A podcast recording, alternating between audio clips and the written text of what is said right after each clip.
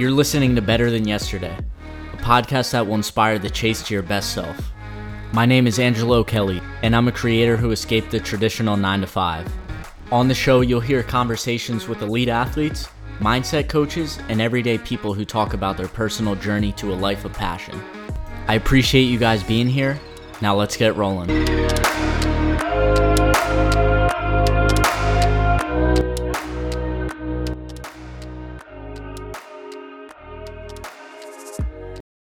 What's up, guys? Welcome back to the Better Than Yesterday podcast. Thank you so much for joining me on this Monday. My guest today is Juliana Riotto.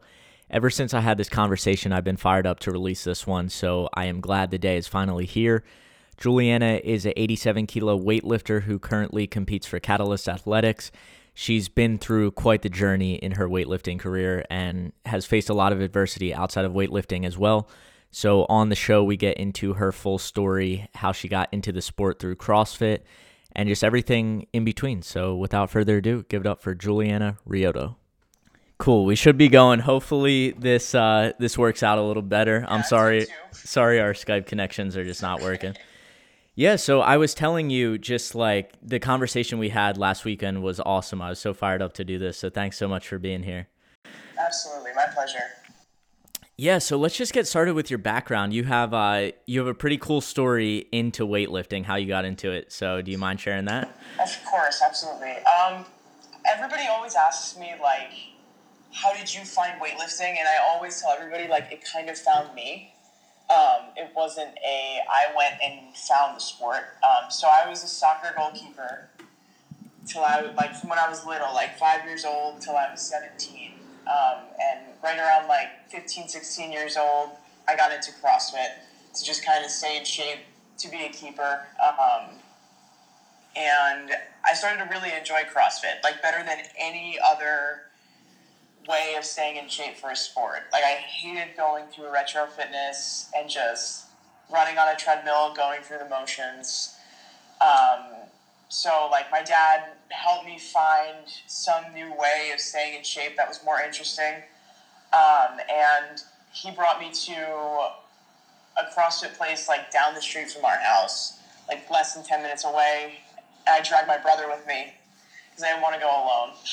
So I, I dragged him into doing it with me, and like we fell in love with it instantly. Like it, it was more interesting. You always had some sort of goal, whether it was learning a new gymnastics movement or trying to beat the person next to you.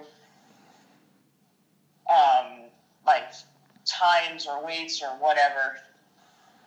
And we did the Open in 2014 first where it was like everybody. They didn't even make the divisions yet, and like it was just fun to compete. Like we didn't really care where we ranked. We knew we were brand new. We were really doing it for like less than a couple months, I think. Um, but we wanted to stick with it, and then the following year. We, like they first announced in 2015 that they were doing the teen divisions, the masters divisions, all the divisions they have now. So me and my brother were like super psyched. We're like, oh, we actually get to compete this time, and it's not like, oh, let's just see where you rank out of thousands of people in the world. Um, so the first workout in 2015, the 2015 Open, it was a Metcon. I think it was like toes to bar, rowing, and something else, probably like a barbell cycling movement. Um, and after that Metcon, you had like I think it was like only six or eight minutes to get to a max clean and jerk. And I remember being so fired up because, like, when I when I did CrossFit, and it still is now. I mean, I've definitely developed a better relationship with snatch, but like since I was just starting in CrossFit, clean and jerk was like one of my favorite movements.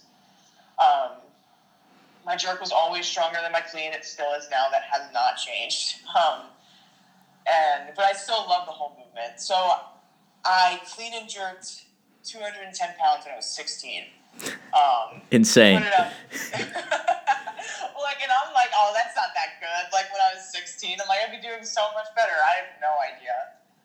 And we we put it up in the open, and like the day goes by, I'm like ranked first. Like I'm like in the region and in the world. I was like, okay, like it's more realistic that I'll stay first in the region, but like I don't think I'll stay first in the world. And then like the week went by and like I didn't move. And I was like, what the hell? Like, this is a prank. There's some Russian trick waiting last minute to, like, enter in or clean a jerk. Like, there's no way that I actually just placed first in the first workout of the Open in this movement. And it was locked in. Um, and that's a pretty cool accomplishment. Even though, like, I was so young and I was just starting, like, first in the world at anything is pretty freaking cool. Um, so the weeks the Open went by, I went through all the rest of the workouts. I think I did like really good on another rowing workout, but other than that, like the clean and jerk was the one thing I really excelled in. Um, so Phil Andrews, he's he was the director, not the CEO like he is now. Um, he reached out to my CrossFit gym at the end of the Open, and he was like, "Who is this girl? Like, what where did she come from? What did she do? Like, we want to get her involved with USA weightlifting. She has a lot of potential. Like, I don't know if you guys realize like how strong her numbers are compared to other people in her age group. Um, so I remember like Karen sitting me down in her office. That was the owner of the CrossFit gym. Like, we got a call from USA Weightlifting they want to invite you out to the Olympic Training Center for like camps and get you hooked up with a coach. This is like a really big deal. Like you can end up going to the Olympics. I remember just sitting there like this is not real. Like I'm asleep. Somebody's about to wake me up. My alarm. Like there's, there's no way. Because since I was a kid, I used to watch the women's national soccer team. Abby Wambach, Alex Morgan, Hope Solo, Sydney Leroux, like in awe of these girls. Like I want to be on that team. I want to be competing for Team USA. Like that has been a childhood dream of mine since I was super young.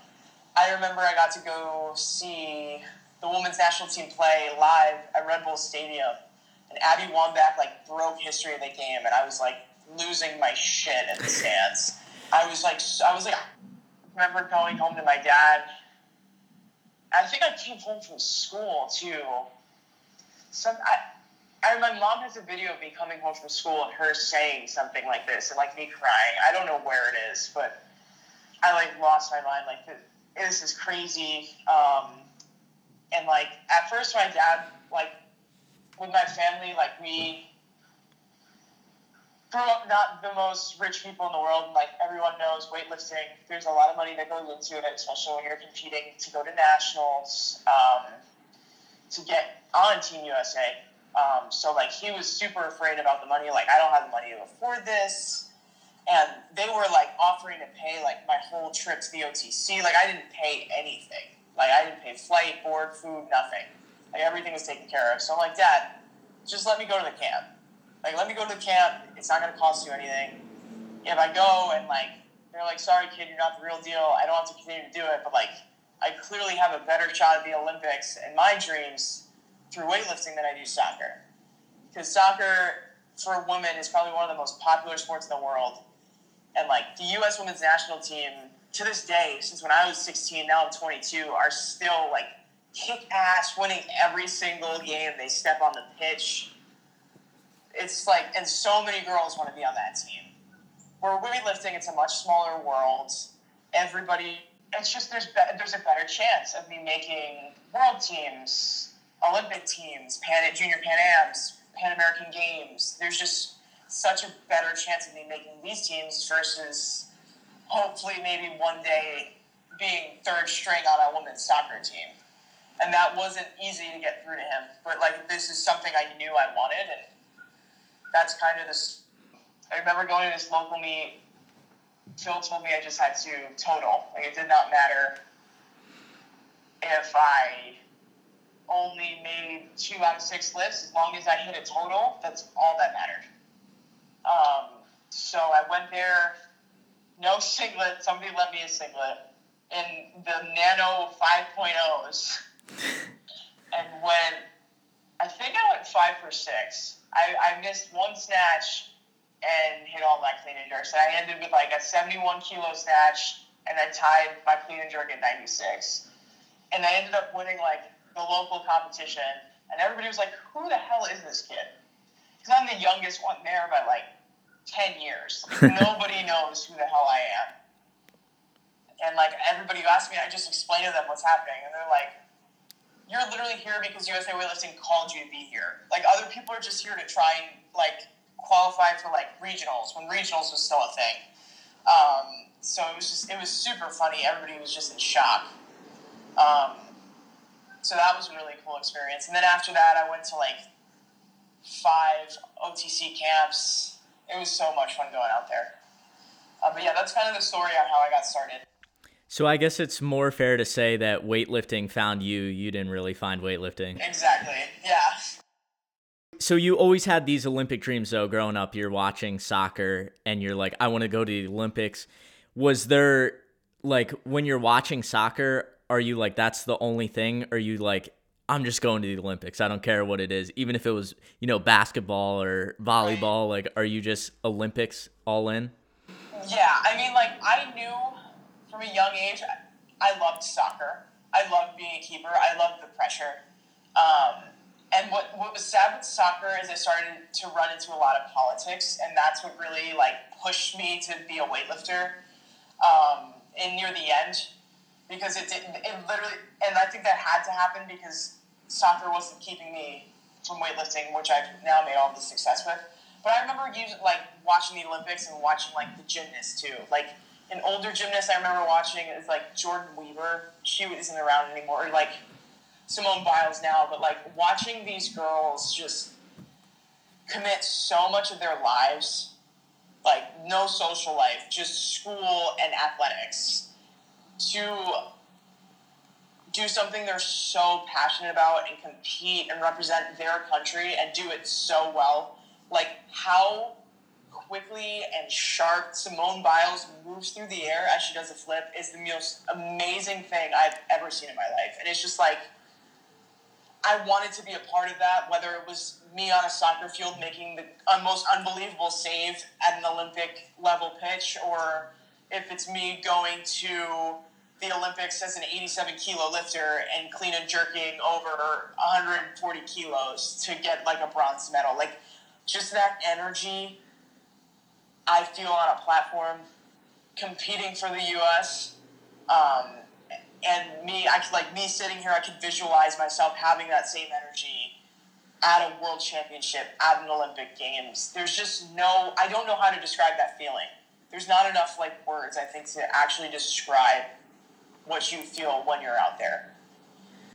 Yeah, I guess at that point, like your emotions just kind of take over, and yeah. anyone who follows you on Instagram sees the type of lifter you are. So you are very emotional, which I think is I think is cool, and I think it's also important that you know yourself as a lifter. Absolutely. Like if I tried to be you, I would not be very successful. so, have you ever had like any coaches tell you like you're too intense, Jules? You need to dial it back. I've had friends. I had one friend that told me that who's also a lifter, but none of my coaches ever did. Like all of my coach, like. I, with my first coach, then and now Amy. Like, and even like Greg, like coaches me on the side if we're at like um, a competition or, or at Camp at Catalyst. Like, everybody loves my energy. Like, no one has ever told me. The only time someone has told me to like tone it down a little bit if it's like I'm at a competition and I I remember I snatched a junior American record at AO finals in Milwaukee. I think that was 2018 I like lost my shit totally because I, I wanted American record since I realized they were a thing. Um, and I remember Dane saying like, if you're gonna lose your shit, do it on a third attempt and don't you dare do it on a second attempt because you are going to be drained and not be able to go for the second attempt. So in that case, yes, I need to control myself. And I think I'm pretty good at it, especially if we're going into a competition and I'm well aware, like whatever Amy Amy's weights she plans for me, um, it's kind of like you're not done until you hit all your lifts.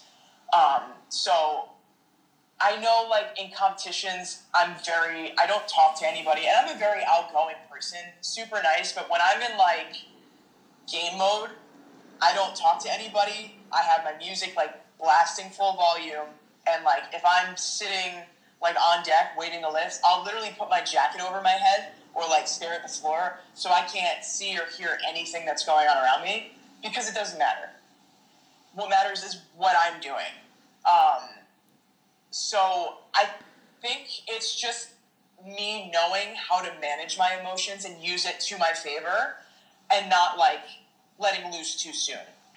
Yeah, and I think it has to do with like training is so much. We're training for months at a time and it's like you have three opportunities in the snatch, three opportunities in the clean and jerk. So you want to show people that all the work that you've put in the last month or last, you know, year basically.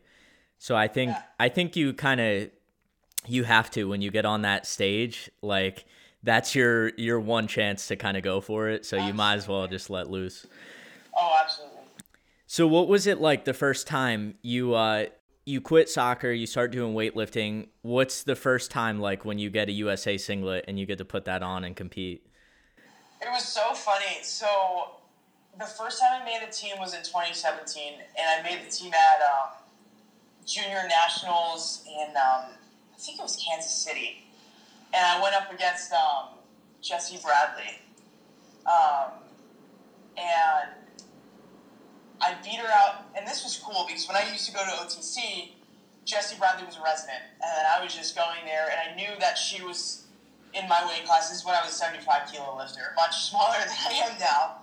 Um, and I was like, in awe over Jesse. Like I was like, holy crap, she's a resident at the OTC. I want to be a resident at the OTC. She holds like the junior American record in the snatch. Like I want a record. Um, and she was just such a nice. She still is such a nice and down to earth person.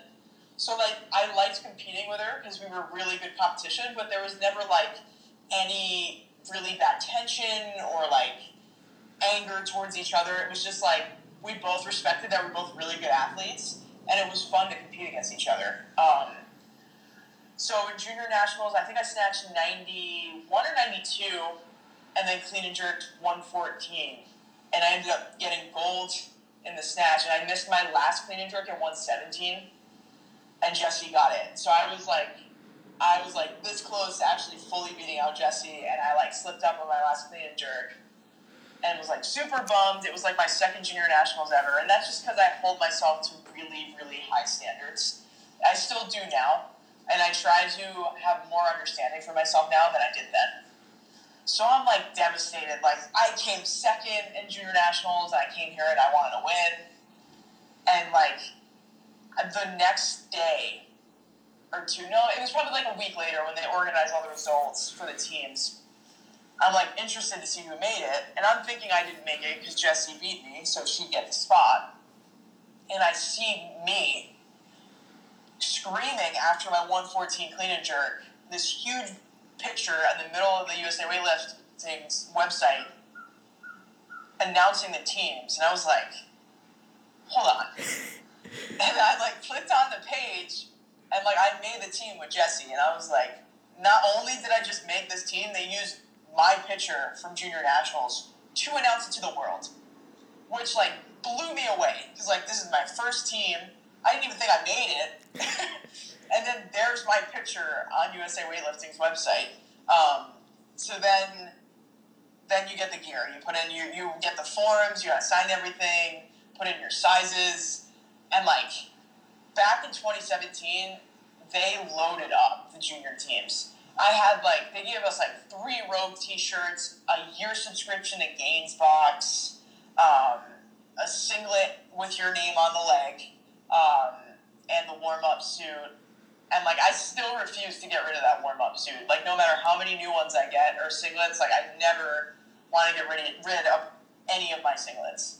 Like if anything, I'll put them in a frame with pictures from that competition. Like I, will never get rid of those singlets. Um, there's just when you're chasing something, especially something you knew you had in you from such a young age, and you finally see it start to become a reality, because a lot of people can't say that.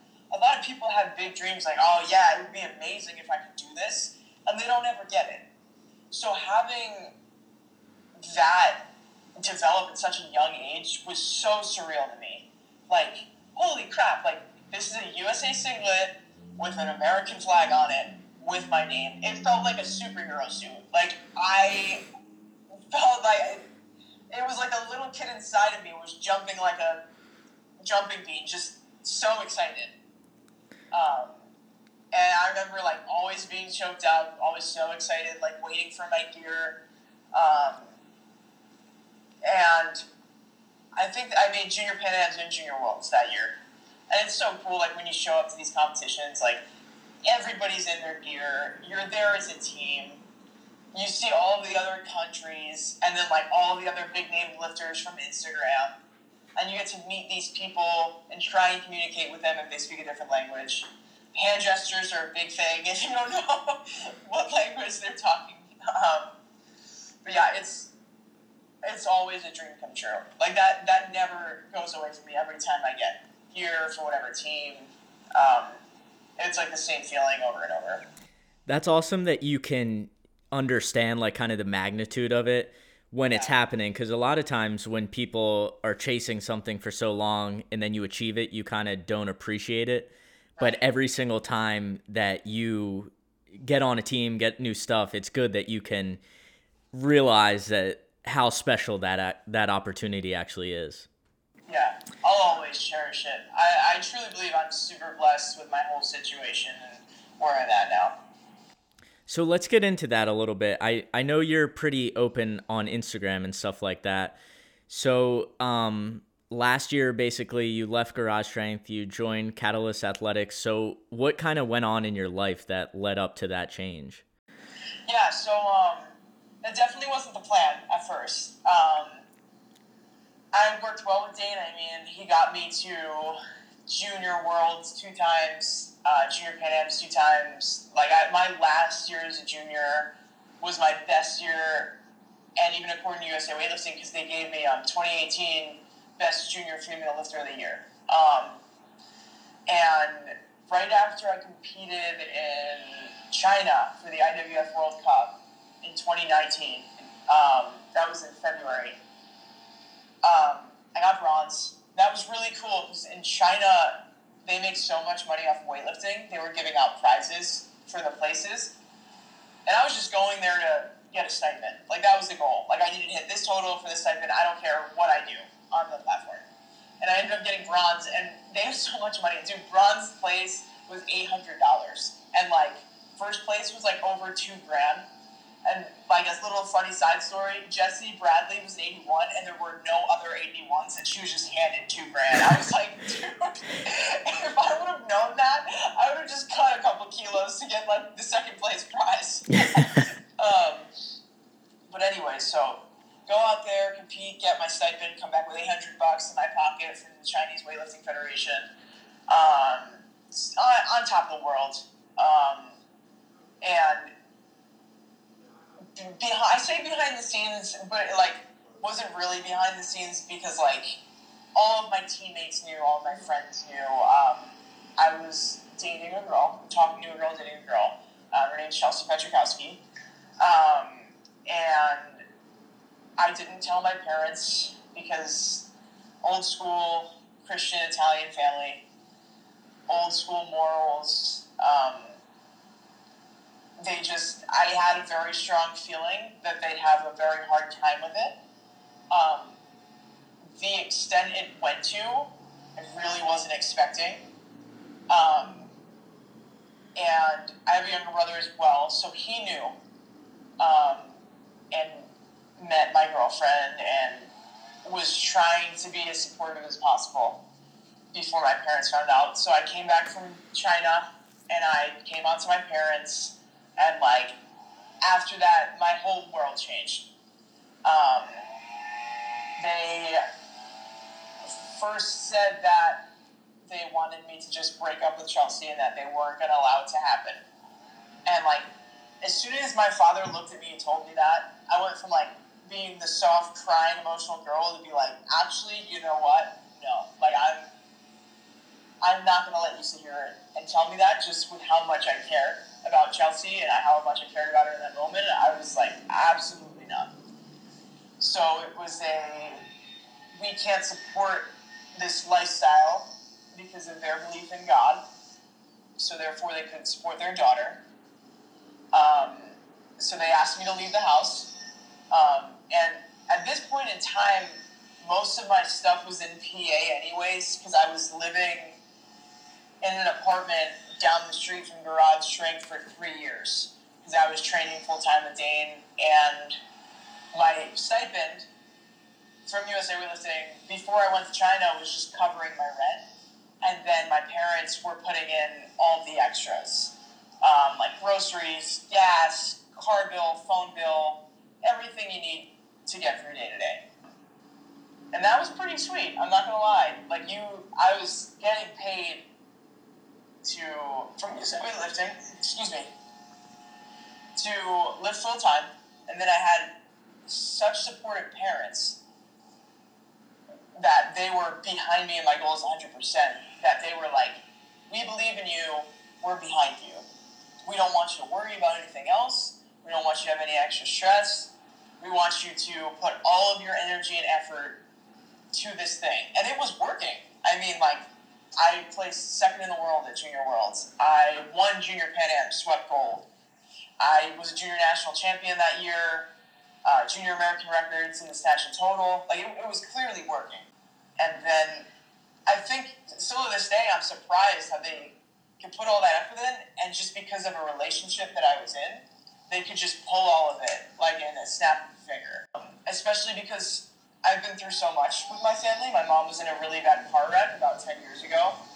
Um, she was hit by a drunk driver. Um, she like came off the road, hit a water fountain, and her car flipped. So she had like a ton of back surgeries, neck surgeries, and then a month after that, our house got flooded out from um, a hurricane. I can't remember which one because we would always.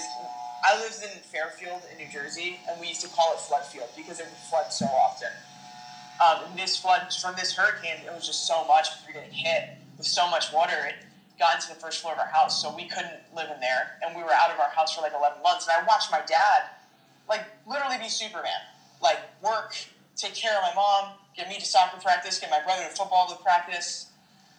Um, get us sandwiches for lunch in between his lunch shifts. Like it, the stuff he did, I still am in amazement of how he did it. Um, and that hurt too because I watched like the man I looked up to the most and wanted to like follow under his footsteps in that way. Like how he persevered through so much and like took care of the people he he loves and his family. And he could he could have walked out or said, "Screw this! I don't want to deal with this," and he stuck through it. And that same man just pulled all of his support because of his own beliefs of what happens after people pass and, and his faith. And I still have my faith. I still am a Christian. I still pray. I still have my opinion on it. I haven't lost my faith. But I don't believe something like what happened to me should happen because of somebody's faith.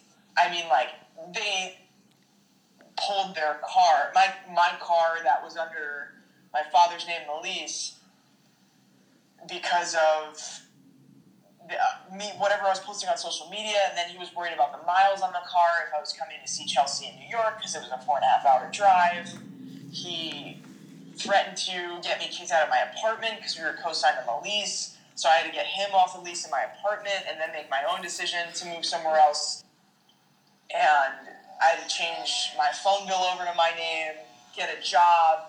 So now I went from the lifter that didn't have any worries in the world other than to just lift to okay, now you have to live the normal person life. You have a job, you have to pay your bills, you have to pay your own way, and you have to continue to do the thing you've been doing as intensely as you've been doing it if you want to continue doing what you have been doing. Um, and that was hard. That was not easy. I I used to do double sessions four days a week and trained fully six days a week, and I loved it. I loved being a full time lifter. But when you have to work, like part like between the part time and full time hours of a job, you have to kind of balance like okay well do you want to train at night because it's easier to get more shifts in the morning, or do you want to train in the morning and try and get the night shifts and make sure you go home and sleep right away for recovery? So I'm dealing with like the new like and it's not like some parents take their kids and like gradually teach them how to pay their bills and gradually teach them like okay this is your car payment. Give us a little bit a month. Like there was none of that. It was everything is now on you. Um, and that wasn't easy. And the only way i got through like the finance and the emotional stuff um, honestly was my girlfriend. Like chelsea was there with me through it all, and her her mom and her dad. Um, and they did not let me fall on my ass. They were there, um, and I think what happened with Dane and him and I have had conversation about it. It was just like he was really busy. He has EarthFed. He has, other than me, he had like five other lifters that are all at that level of athletics wrestlers, throwers, football teams. He just had the twins not too long ago. Dane had so much going on that the amount of support I needed for my whole world flipping upside down, he just wasn't capable. And that's okay. And I'll never hold that against Dane, and I know Dane will never hold it against me that I needed to make a switch that was to better me and find somebody who could give me the amount of attention that I needed. Um, like the transition over to Aimee was super smooth. There was no hard feelings. Everybody involved was in complete agreement. I really was for the best. I miss Dane. I miss my friends in PA. I miss my old teammates. I still talk to Anna McElderry a little bit. Um, I see Jake's doing amazingly well. Everyone there looks like they're doing really well. Kate Ware is hitting PRs. Like I, am and I still sit here and I'm so proud of them. Like they were my teammates at one time, and I train with them every day, sometimes twice a day, and they will always be. I'll always support them as they're still my teammates now. Um, and I'm really happy that I can say that because there are some situations where like athletes leave their coaches in a horrible way, and that is not what happened in any way. Like I am still involved with EarthFed, and I'm very happy and grateful for that. Um, and with that being said, I'm so happy I made the change over to Aimee. Aimee is one of the most supportive coaches I've ever met in my life. Like she really goes the extra mile and checks in with me every day, especially when stuff is really bad with my parents. She did whatever she could to help um, with that situation. She still does. Um, she's really been here to just talk to you um, whenever stuff's going bad, whether it's at my job or whatever I'm trying to do in my personal life. She's really just there for everything. Um, and her doors are always open if I want to go take a weightlifting trip to Oregon. If I have the time with work and can make it work, I was just there um, a couple of weeks ago, and like I had the best training week of my life, and it was so cool to have that staying with her all day. Yeah, I think like at that point, the weightlifting almost becomes on the back burner. It's like you, you try to you kind of just hang on you want to hang on to your numbers as as best as you can but the life is really the thing that you have to take care of. And that's something yeah. that you have to do. You can pretend that it's not going on or you could have just tried to train and keep doing keep like kind of pounding your head against the wall but your body knows when you're under that type of stress that you're there's something else going on. It's not just training. Right. yeah so that's that's awesome that you've really overcome this adversity. I think that will make you a better lifter in the long run and I think it'll make you a better person too. That you've been able to deal with a shitty situation. I don't think there's any like other way to say it that it sucks. Really like training it was hard because I was not hitting the numbers that I would always hit, and I could not understand why. Like, like you said, I would try and pretend that what was happening outside wasn't happening, um, and try and just shut it out and go train. But like when you're in that heavy of stuff, you kind of just have to accept that like you have a lot going on. Your numbers aren't dipping completely. You're just a little. Um, I mean, like perfect example I could give is I had to go to Great Britain in June, which was kind of in the heat of everything, and I already signed up to go. My flights were booked, and I I remember Phil saying like you don't have to go. Like don't feel like you have to. I wouldn't blame you if you stayed home and I was just like, No, I wanna go compete. I'm not gonna let my outside situation affect my lifting. I didn't want to. I cared about my lifting so much and I still have still had, still have now those Olympic goals and they weren't going away. Um, and I remember like clarking like my opener weights before I was going and like breaking down in the gym and DJ Shuttleworth. Um, I remember him being there for most of my sessions and him just saying like, "Hey, like you only have like a certain amount of time in this gym, and like I know it's hard, but you have to like just dedicate whatever time you have to lift, just to lifting. And then as soon as you walk out those doors, you can take care of because there's nothing you're gonna do about it in here other than lift there's nothing you're going to do. So you need to just focus when you walk through these doors on the barbell. And then when you go outside, you take care of all of your other life stuff. And like that was one of the most valuable pieces of advice he could have given me at that time. I remember going to Great Britain expecting to like totally bomb out. I I did not bomb at a competition ever, and I was like, I'm gonna bomb. I am not hitting any of my weights that I'm supposed to. And I went in there. I guess game day, I was like, just do whatever you can. And I went out there and snatched 103, don't know how, because I didn't touch anything above 95 before I went out there, and I clean jerked 123. And it, like, and ended up getting silver. Again, and I only got silver under an athlete from China. So it was like, okay, I'm okay.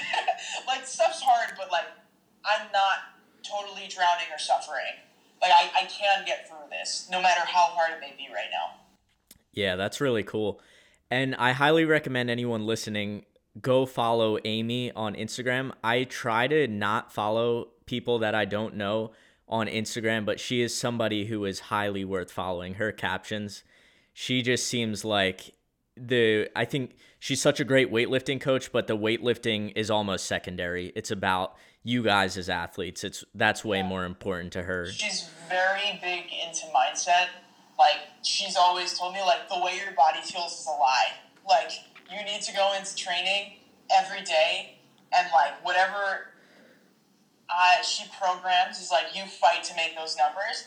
And then she also is like the understanding like okay what went on today like why did this go wrong and then talk about it and as long as she knows that like i'm giving her my absolute best and i'm not quitting on myself never gonna scold me for it. Like that's not Aimee is a very good balance of being soft and supportive when she needs to be, and then the I'm gonna be hard on you and push you past your best limits. It's it's an amazing balance.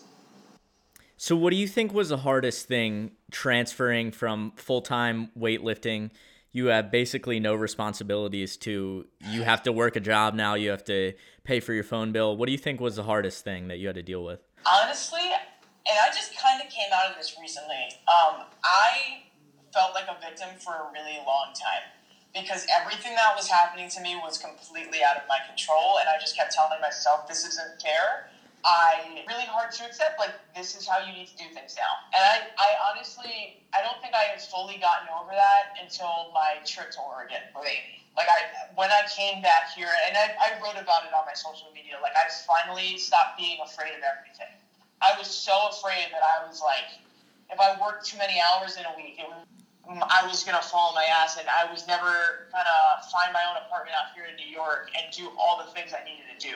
Um, and that was really hard to get out of. Like that was a year and a half worth of being afraid, not believing that I could do everything I needed to, just wanting things to go back to the way they were, um, and just wanting to have supportive of parents again, of everything, not just my lifting, like of my relationship, of job opportunities I'm getting now at my job, and like I've I'm still kind of in contact with my parents and like they and like I may be yelled at for saying this publicly, but I don't really care because again, I'm this whole no no fear thing.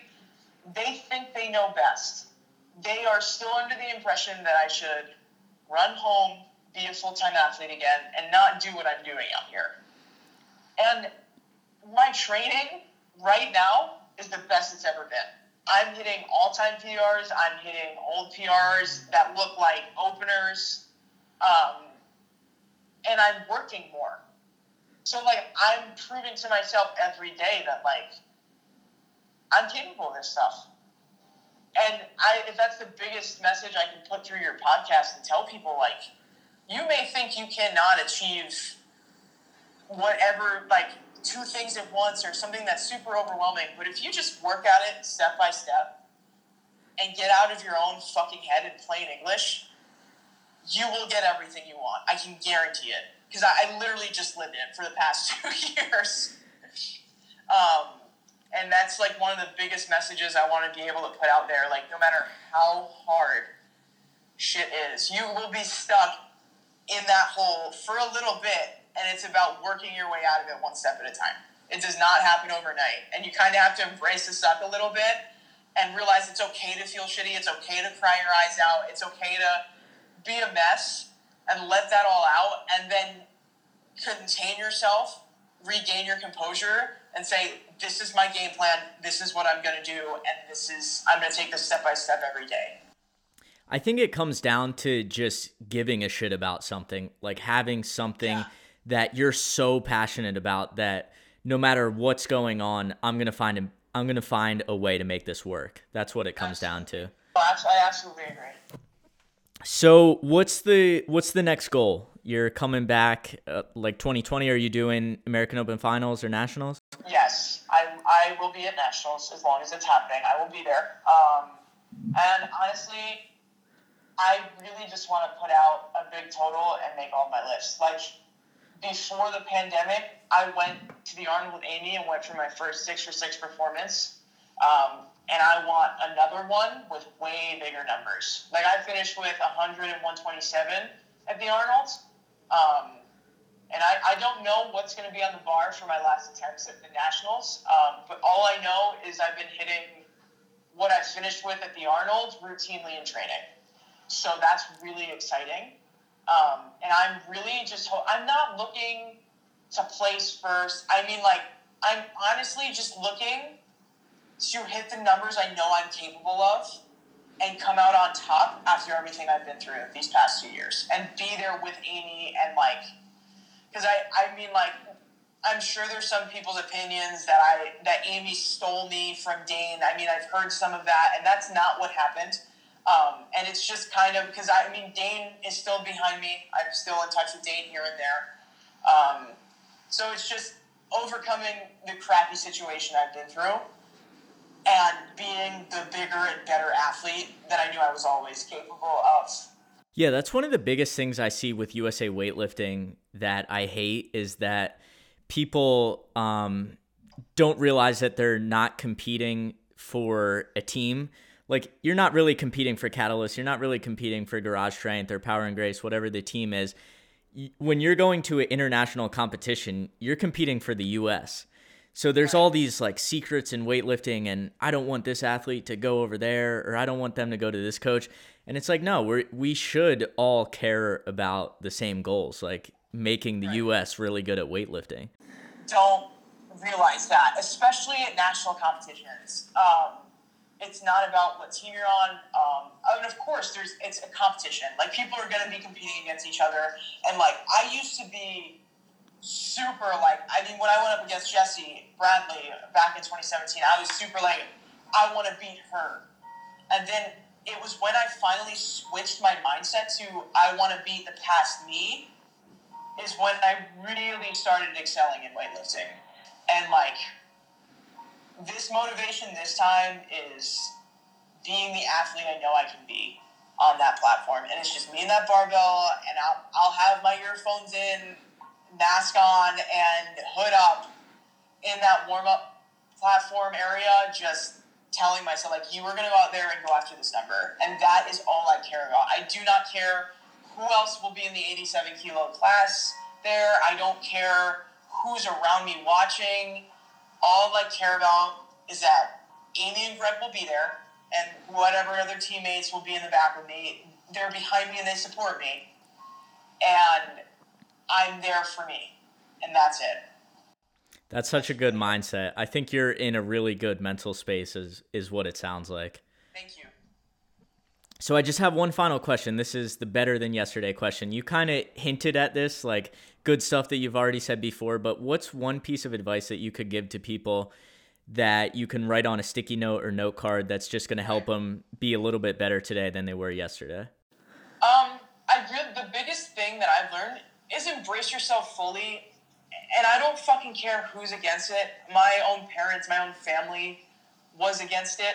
As long as you're fucking happy, and you're happy with the person you choose to be with, the life you choose to live, who gives, who cares about anybody else's opinion? If you are happy, it should not matter. And you can find the people who are happy for you. The family I found in Catalyst, my teammates, I know I could call any one of my teammates at any time of the day and they would pick up. Or they would shoot me a text and be like, hey, I can't talk right now, let's talk at this time. And they would be there for me. Same with Aimee, same with Greg. I know anybody on that team. What I found in that after I lost a big support system just be you, be happy, it's worth it. There may be consequences, you may lose people, but at the end of the day, you will live such a happier life if you just choose who you want to be. It's your life, it's not your parents' life or the life they want for you. They think they know best, they know what's best for your kid. At the end of the day, it's what you want. It's your coach could think whatever they want, whatever goals they have for you it's what you want. Whether you want less or more, it's what you want. And what you're willing to do for yourself to get there. Like, I wasn't willing to work for myself in my personal life when this all started because I was always taken care of for my parents. And it took me till pretty much a couple weeks ago to say, I'm going to support myself so I don't need to be afraid of anybody pulling anything from out under my feet again. And I am so much happier with that mindset than I was living in fear and panic every single day. So be you, be happy, and support yourself, and then find people who will also support you. But you have to support yourself first, or you're not going to be able to find those people. Because then you're going to be like, why would these people, or why should these people support me if I don't even support myself? Yeah, I love that. So, where can people find you on Instagram if they want to follow your journey? Um, my Instagram is juliana.rose, so J U L I A N A dot rose, R O S E, and then two underscores. That's my Instagram. Okay, cool. I'll get it linked up in the show notes. Well, thank you so much for doing this. Absolutely. Sorry for the shitty thank connection, you. but this was such a good message. So thank you for being here. Absolutely. Absolutely. Anytime. Thank you for having me. And that's a wrap for this week's episode. Thank you again so much to Juliana for coming on the show. If you guys like this one, share it out, take a screenshot, put it on your Instagram story, and tag both of us. And if you have a couple extra minutes this week, make sure to give the show a five star rating on iTunes and leave a quick review. Thank you guys again so much for listening, and I will talk to you guys on the next one.